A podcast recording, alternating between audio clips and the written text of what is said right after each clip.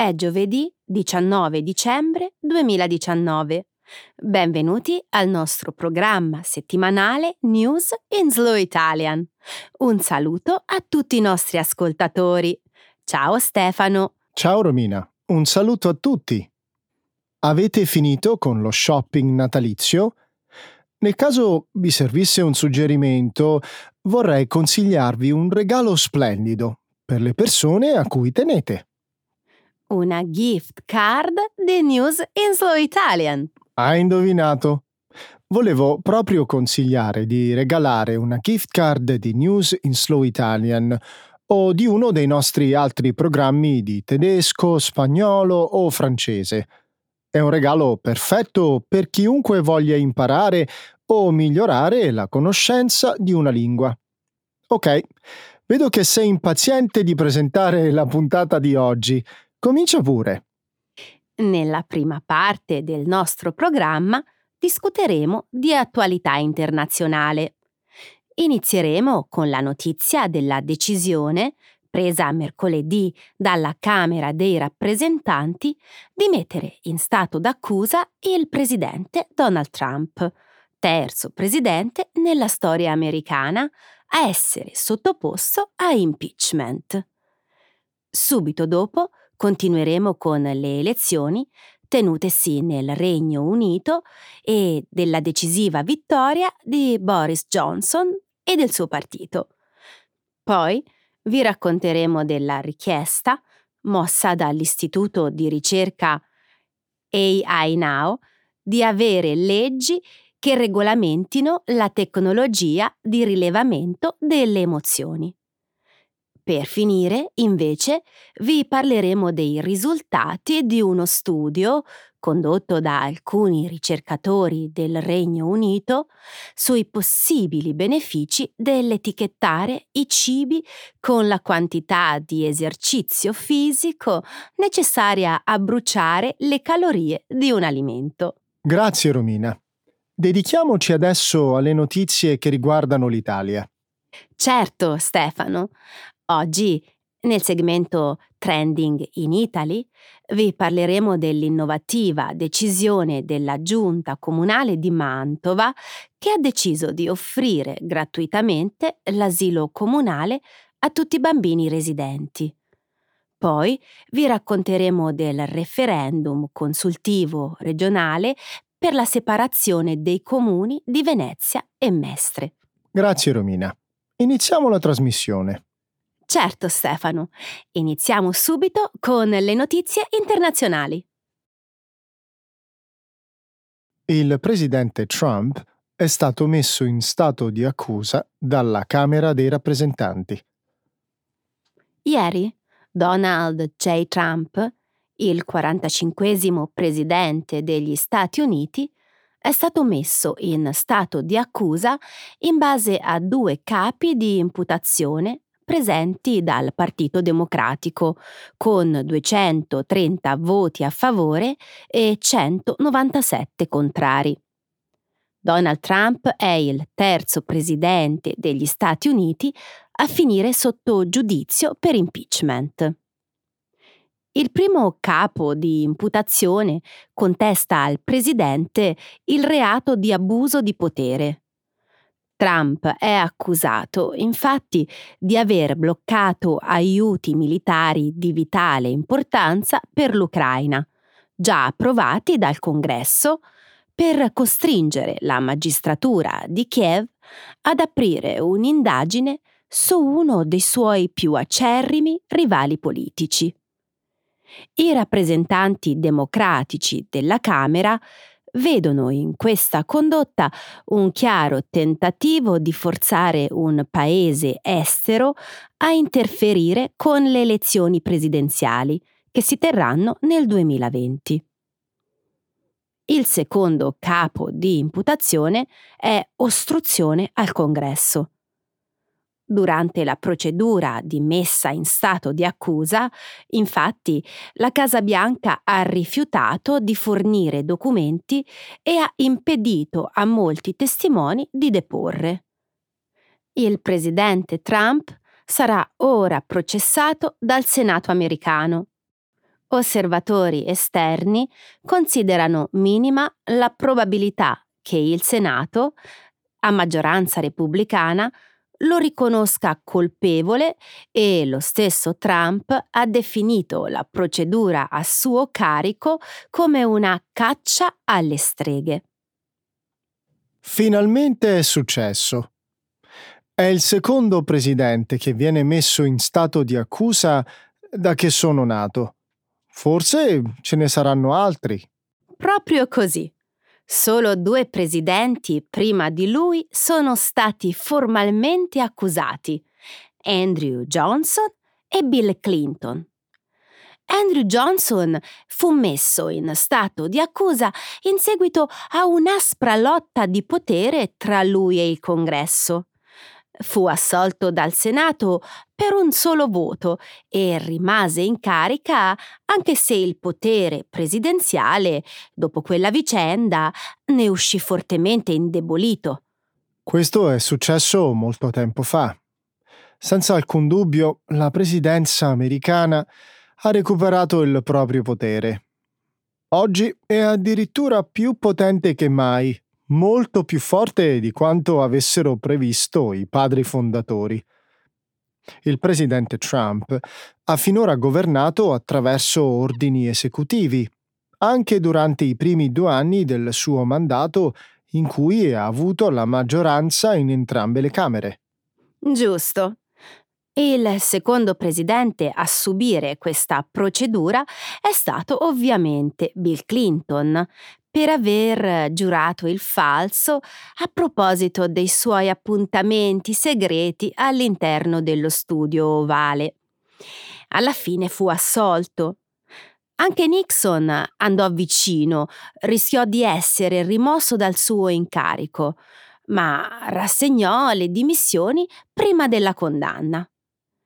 Il Senato lo avrebbe certamente condannato per il suo tentativo di coprire l'irruzione nel palazzo Watergate.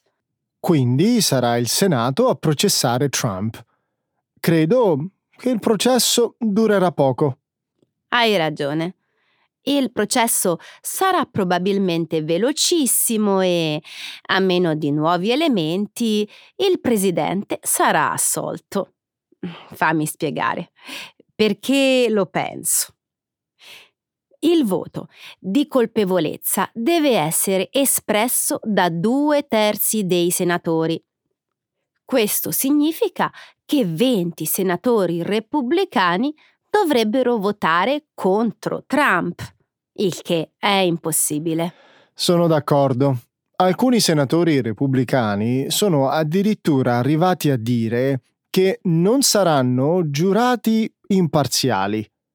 Mitch McConnell ha dichiarato che seguirà il processo con gli avvocati della Casa Bianca, suscitando un forte disappunto, perché il Senato dovrebbe supervisionare il processo e non agire in maniera predeterminata. Quindi l'esito sembra scontato. A meno che non emergano elementi nuovi. Ci sono stati scandali su scandali. Chissà cosa verrà fuori nelle prossime settimane. Boris Johnson vince le elezioni britanniche con grandissimo margine. In seguito alle elezioni di giovedì scorso, il partito dei Tories, guidato dal primo ministro conservatore Boris Johnson, ha ottenuto la maggioranza assoluta nel Parlamento britannico. Si è trattato della peggiore sconfitta per il Partito Laburista negli ultimi cento anni. Dopo una breve riflessione, il leader laburista Jeremy Corbyn ha annunciato le dimissioni.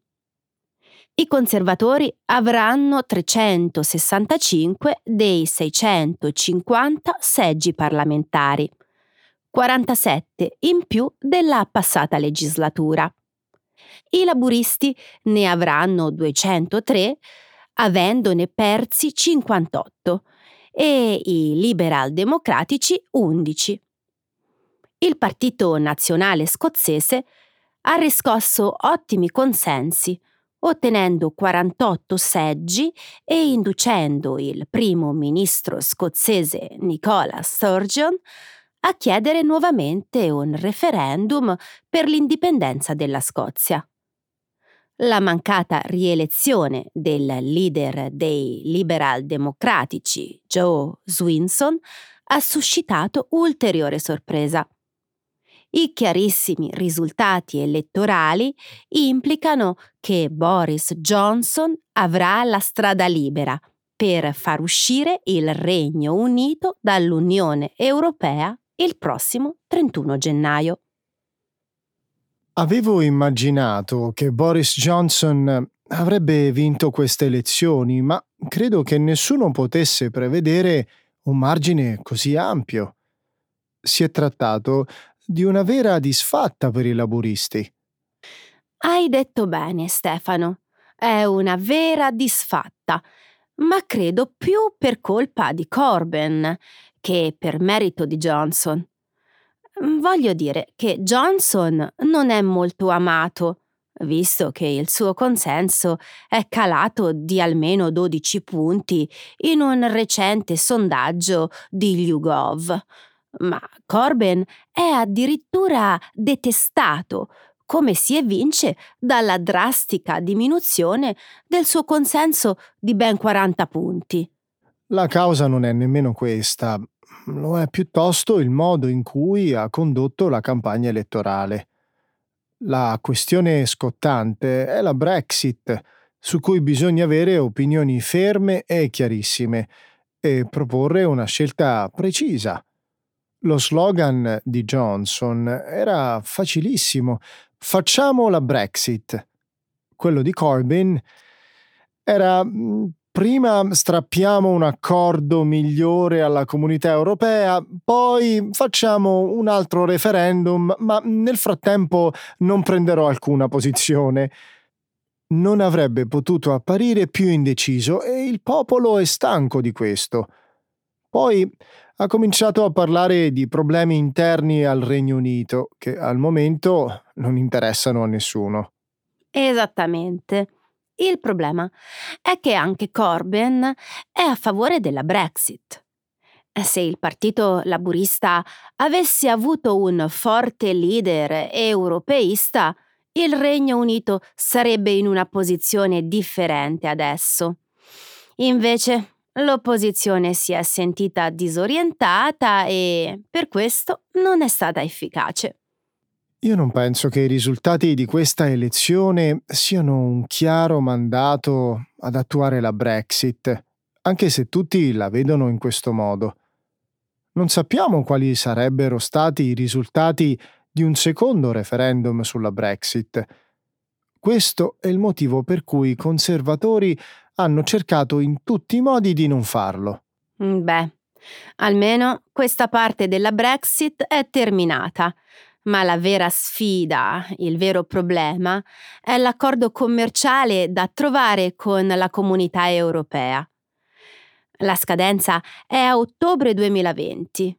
Che tu ci creda o no, la grande maggioranza che i conservatori hanno ottenuto rischia, dopo tutto, di far attuare una catastrofica Brexit senza accordo. L'istituto AI Now invoca la necessità di avere leggi che limitino la tecnologia del riconoscimento delle emozioni. Nel suo rapporto annuale pubblicato a dicembre, l'Istituto AI Now, un importante centro di ricerca che studia le implicazioni sociali dell'intelligenza artificiale, ha invocato la necessità di nuove leggi che limitino l'uso della tecnologia del riconoscimento delle emozioni. Nella relazione si dice che questa tecnologia basata su una scienza ancora traballante, non è sufficientemente attendibile quando si tratta di prendere decisioni che possono influenzare la vita delle persone. L'uso dei software per il riconoscimento delle emozioni è già molto diffuso e potrebbe essere utilizzato per un'ampia gamma di scopi, come determinare l'innocenza o la colpevolezza di sospetti criminali, per la sicurezza a bordo degli aerei o per valutare i candidati per un posto di lavoro. Questa tecnologia si basa sull'analisi delle microespressioni facciali, il tono della voce e la postura del corpo. Nonostante AI Now e altre organizzazioni affermino che questa tecnologia allo stato attuale sia ancora lacunosa, allo stesso tempo però insistono sulla necessità di leggi che lascino la porta aperta a ricerche in questo campo, il cui mercato sta riscontrando una rapidissima crescita con un giro d'affari da 20 miliardi di dollari. Beh, questa tecnologia non sarà ancora perfetta, ma eh, sembra già abbastanza utile, non credi? Non sono d'accordo. Fosse per me, ne proibirei l'uso. Proviamo almeno a raggiungere un compromesso. Questa tecnologia non dovrebbe essere usata finché non si è sicuri che funzioni davvero. Sei d'accordo? No, non hai capito il mio punto di vista. Secondo me non dovrebbe essere usata e basta. Davvero? Nemmeno in alcuni casi? Potresti farmi un esempio? Immagina che qualcuno in un aeroporto prima di imbarcarsi su un volo mostri segni di paura o ansia. Non avvertiresti gli agenti di sicurezza? Ci sono molte ragioni legittime per cui le persone possono provare ansia all'aeroporto. Pensa a chi ha paura di volare o a chi va a visitare un parente ammalato, o persino a chi ha paura di perdere il volo. Beh, non hai tutti i torti. Ma eh, cosa ci sarebbe di male a usare l'intelligenza artificiale per rilevare anche queste situazioni? Stefano, se ci fidassimo troppo dell'intelligenza artificiale, potrebbe aumentare il numero degli attentati. In altri termini, se l'intelligenza artificiale non riscontrasse problemi in una persona, perché mai gli agenti di sicurezza dovrebbero farlo? Beh, potresti avere ragione, ma l'esperienza ci insegna che quando una tecnologia diventa disponibile, prima o poi verrà usata. Scienziati britannici sostengono che indicare sulle etichette dei cibi l'esercizio fisico necessario per smaltire le calorie funziona. Alcuni ricercatori britannici della Loughborough University sostengono che le etichette che riportano l'equivalente delle calorie in attività fisica ECAF potrebbero aiutare le persone a compiere scelte alimentari migliori e a mantenere un peso corporeo adeguato. Le etichette ECAF dicono esattamente quanto esercizio fisico è necessario fare per bruciare le calorie contenute in un certo prodotto. Il rapporto, basato su 14 studi differenti, è stato pubblicato lo scorso dicembre sulla rivista Journal of Epidemiology and Community Health. Secondo i ricercatori, questo tipo di etichette hanno indotto i consumatori a tagliare in media 200 calorie al giorno.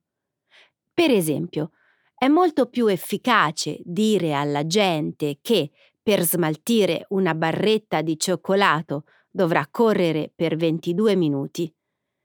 Per i consumatori, poi, è più facile recepire questo messaggio che interpretare il numero di calorie contenute nella barretta. I ricercatori nonostante riconoscano che il numero di studi inclusi in questo rapporto è ancora basso e che la maggioranza di questi è stato condotto in condizioni controllate piuttosto che nella realtà quotidiana, sostengono che le etichette ECAF sono una buona idea. Mi chiedo quanto dovrei correre se mangiassi il muffin ai mirtilli che ho portato con me oggi. Dovresti correre per almeno 25 minuti o passeggiare per 48 minuti. Questo ovviamente se il tuo muffin ha 500 calorie, come penso. Wow, è davvero tantissimo tempo. Beh, allora non mangiarlo. Devo proprio scegliere tra queste due possibilità? Beh, un cupcake con la glassa ne avrebbe avute molte di più. Un uomo come te ha bisogno di circa 2500 calorie al giorno, mentre io devo assumerne circa 2000. Non una di più, se no il nostro corpo comincia a trasformare l'eccesso in grasso. Posso immaginare perché le etichette ECAF siano efficaci. Il numero 500, quando riferito alle calorie, è quasi insignificante per me, ma posso capire bene quanto devo correre per smaltirle. Si tratta di una specie di strategia del terrore. Ora ci penserò due volte prima di mangiare quel muffin. Beh, chiamala pure strategia del terrore, ma è basata sui fatti la verità su ciò che mangiamo funziona. Spero che tu abbia ragione, Romina. Non so però se sono pronto a rinunciare al mio muffin. Vedi? Come prevedevo, stai già trovando le scuse più improbabili per ignorare le etichette.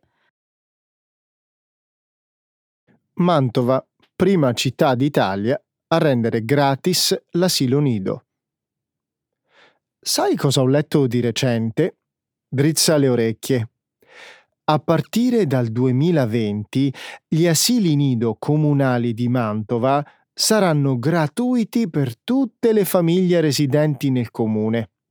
Secondo un articolo del quotidiano Il Corriere della Sera pubblicato lo scorso 19 novembre, la giunta comunale ha messo a disposizione la somma di 250.000 euro da utilizzare per coprire le rette degli asili nido di tutte le famiglie dei bambini residenti nel territorio mantovano, indipendentemente dal reddito. Le famiglie dovranno comunque pagare la retta che però sarà in seguito rimborsata dal comune in base all'effettiva frequenza dei bambini. Se non sbaglio, è la prima volta che un comune italiano adotta un provvedimento simile. Hai ragione, Romina. Prima d'ora non era mai successo. Secondo Mattia Palazzi, il sindaco di Mantova, frequentare l'asilo nido è un diritto e una parte integrante del sistema educativo, fondamentale per la socializzazione dei bambini. Io condivido pienamente questo pensiero. In Italia l'istruzione è un diritto garantito dalla Costituzione. E se la scuola è obbligatoria e gratuita, perché non dovrebbero esserlo anche gli asili nido? So che i bambini iniziano l'apprendimento sin da quando sono in fasce, socializzando con i loro coetanei e interagendo con gli adulti. Concordo con te, Stefano. Oltre all'importante intento educativo, credo che il provvedimento del comune di Mantova fornisca anche un grandissimo aiuto alle famiglie, soprattutto a quelle con redditi medio-bassi. L'articolo che ho letto diceva che grazie a questo incentivo le famiglie mantovane potranno risparmiare fino a 5.000 euro all'anno. Un risparmio considerevole, non credi? Stavo riflettendo su una cosa, Stefano. Credi che una simile iniziativa possa incidere anche sulla natalità? Lo scorso 25 novembre l'Istituto Nazionale di Statistica, ISTAT, ha diffuso un report in cui si dice che l'Italia è il paese che più sta contribuendo a trascinare verso il basso la natalità europea. Ho letto anch'io questa notizia sui giornali. È piuttosto triste sapere che siamo il paese in Europa con il più basso tasso di nascite. A mio avviso, in assenza di un adeguato ricambio generazionale, il Paese rischia di andare verso un futuro molto incerto. Credo che l'Italia necessiti di politiche adeguate che forniscano incentivi sia nel settore lavorativo che in quello familiare. Iniziative come quella del Comune di Mantova sono certamente un incentivo per invertire questa tendenza negativa. Che cosa vuoi dire? La possibilità eh, di poter contare su asili nido gratuiti è un'iniziativa importante, in grado di dare fiducia alle giovani coppie che si trovano a progettare una nuova vita insieme. Al giorno d'oggi i giovani sono circondati da grande incertezza, soprattutto nel campo lavorativo. Un fattore questo che a mio avviso influenza fortemente la decisione di avere dei figli. Hai ragione, Romina. Speriamo che l'iniziativa del comune di Mantova possa estendersi a tanti altri comuni italiani. Sarebbe davvero bello se un giorno l'Italia potesse diventare il primo paese al mondo che offre il diritto di frequentare gratuitamente l'asilo a tutti i bambini referendum di separazione tra Venezia e Mestre, vince il sì, ma il voto è nullo. Lo sapevi che domenica 1 dicembre si è tenuto il referendum consultivo regionale per la divisione di Mestre e Venezia in due distinti comuni? Secondo i giornali, oltre 206.000 residenti hanno votato per decidere sulla divisione amministrativa tra la terraferma e le isole della laguna. Il risultato elettorale ha decretato la vittoria del sì a favore della separazione con il 66,11%. Tuttavia, il referendum non ha raggiunto il quorum del 50% dei votanti e quindi il risultato è risultato nullo. L'affluenza infatti è stata solo del 21,7%. Se non sbaglio, non è la prima volta che questo quesito referendario è sottoposto all'attenzione dei residenti del comune di Venezia. Hai pienamente ragione, Stefano. Si tratta del quinto referendum negli ultimi 40 anni. Secondo un articolo del quotidiano La Stampa, pubblicato lo scorso 2 dicembre, Mestre e Venezia divennero un singolo comune nel 1926, in epoca fascista. Da allora i residenti di Venezia hanno provato a dividersi da Mestre svariate volte, votando nel 1979, nel 1989, nel 1994 e nel 2003. Mm. Se in tutte queste votazioni ha sempre vinto il no alla separazione, perché i veneziani continuano a provarci? Non lo capisco. In questo modo il referendum è soltanto uno spreco di tempo e di denaro dei contribuenti. Non è proprio così, Stefano. Il no uh, ha avuto la meglio solo nei primi tre referendum. Negli altri due casi il voto è stato nullo perché non si è raggiunto il quorum previsto. Questo, a mio avviso, è un segnale molto chiaro della perdita di interesse dei cittadini alla causa separatista. È vero. I dati dell'affluenza dell'ultimo referendum, però, mi inducono a credere che la questione separatista stia più a cuore agli abitanti dell'isola che non a quelli di Mestre. Forse sono proprio loro a voler rompere ogni legame amministrativo con la terraferma. È possibile. Ricordo di aver letto un articolo del quotidiano Il Post, pubblicato il primo dicembre, che diceva che oggi Venezia è molto diversa da 90 anni fa, quando aveva un numero di abitanti sei volte superiore a quelli di Mestre. Nell'arco di quasi un secolo la situazione si è completamente ribaltata. Sì, in effetti Mestre oggi è un polo industriale e un'area molto popolata, mentre Venezia è un luogo frequentato prevalentemente dai turisti. Non soltanto. Venezia è anche una città molto delicata. Un altro articolo dell'agenzia giornalistica Italia Agi del primo dicembre ha voluto sottolineare che la città è arrivata al referendum dopo anni in cui si è trovata ad affrontare questioni molto delicate come il traffico delle grandi navi, i recenti incidenti nel canale della Giudecca, l'invasione di 30 milioni di turisti all'anno, io aggiungerei anche il problema legato alla diminuzione della popolazione residente a causa dell'aumento del prezzo delle case e quello dell'acqua alta. Vero. È corretto menzionare anche la questione legata al Mose, un'opera che avrebbe dovuto proteggere la città dalle alte maree, costata circa 7 miliardi di euro, ma mai entrata in funzione.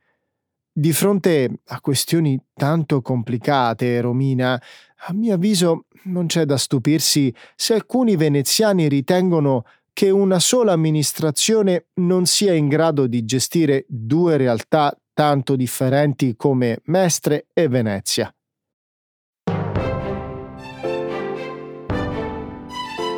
Vi salutiamo facendovi tantissimi auguri di buone feste. Buone feste a tutti, ciao. Ciao a tutti.